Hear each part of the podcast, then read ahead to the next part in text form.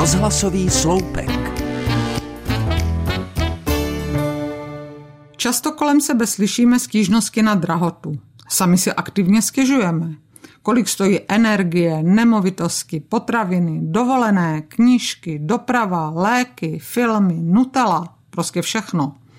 Kdybychom si nestěžovali, nebo kdybychom v ještě horším případě připustili, že nestrádáme nouzí, byli bychom podezřelí. Kdo ví, jak jsme k těm penězům přišli, že jich máme dost? Poctivě určitě ne. A že třeba hodně pracujeme, abychom si peníze vydělali a ještě k tomu máme peněženku plnou šupin z kapra a čočkujeme nejenom na nový rok, nýbrž skoro pořád.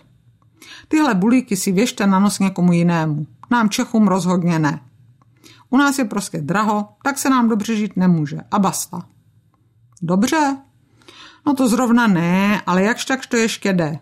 To je společensky přijatelný vrchol vyjádření spokojenosti. Rozhodně nechci bagatelizovat problémy nikoho, kdo se odstl v těžké životní situaci a musí počítat každou korunu. Ať už se do té těžké situace zamotal vlastní vinou, nebo mu do ní někdo ošklivě pomohl. Ten, komu zkrachovalo podnikání.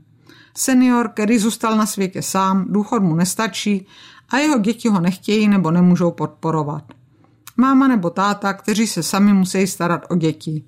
Ti, kterým obrátila život vzhůru nohama nemoc, nehoda, úraz. Ale my ostatní, které žádné neštěstí nepostihlo, bychom si stěžovat neměli a nemuseli.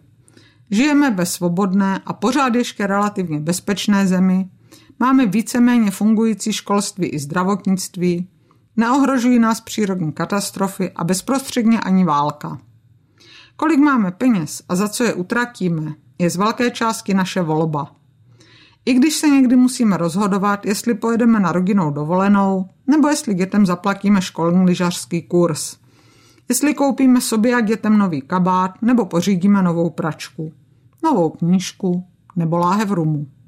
I když jsem ku podivu nikdy neslyšela, že by si někdo stěžoval na vysoké ceny rumu.